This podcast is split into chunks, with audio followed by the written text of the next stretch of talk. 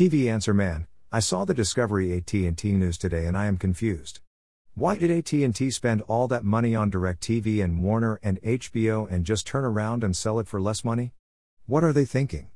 Frankie, Dallas.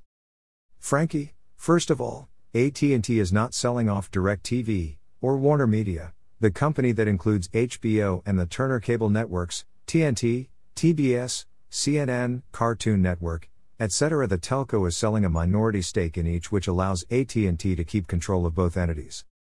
In AT&T's deal for DirecTV, it will keep 70% of the Satcaster while private equity firm, TPG, will assume 30% ownership. In the company's merger with Discovery, which was announced today, AT&T will keep 71% with Discovery taking 29%. Click Amazon, check out the latest 4K TVs.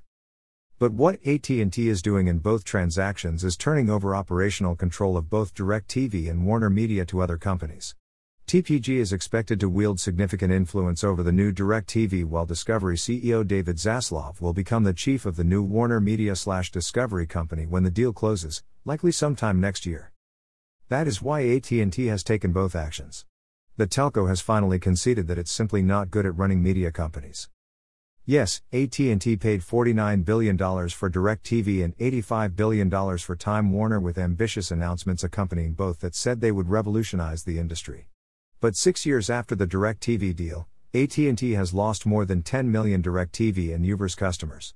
And three years after the Time Warner transaction, HBO Max, the unit's highest profile service, still trails Netflix and Disney Plus, and others, largely because of self-inflicted errors.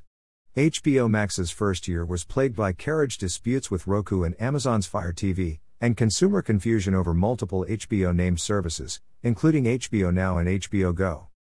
With the TPG and Discovery moves, AT&T can still use DirecTV and the Warner Media properties to boost its telecommunications business.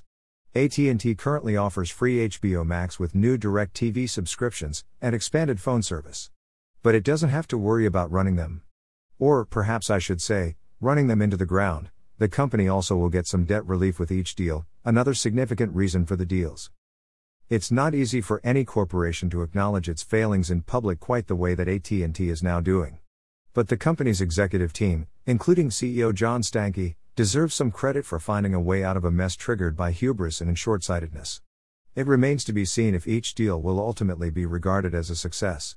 But AT&T had little choice to make them. Click Amazon, check out the latest 4K TVs. Frankie, hope that makes sense. Happy viewing, and stay safe. Need to buy something today? Please buy it using one of the Amazon links here. This site receives a small portion of each purchase, which helps us continue to provide these articles. Have a question about new TV technologies?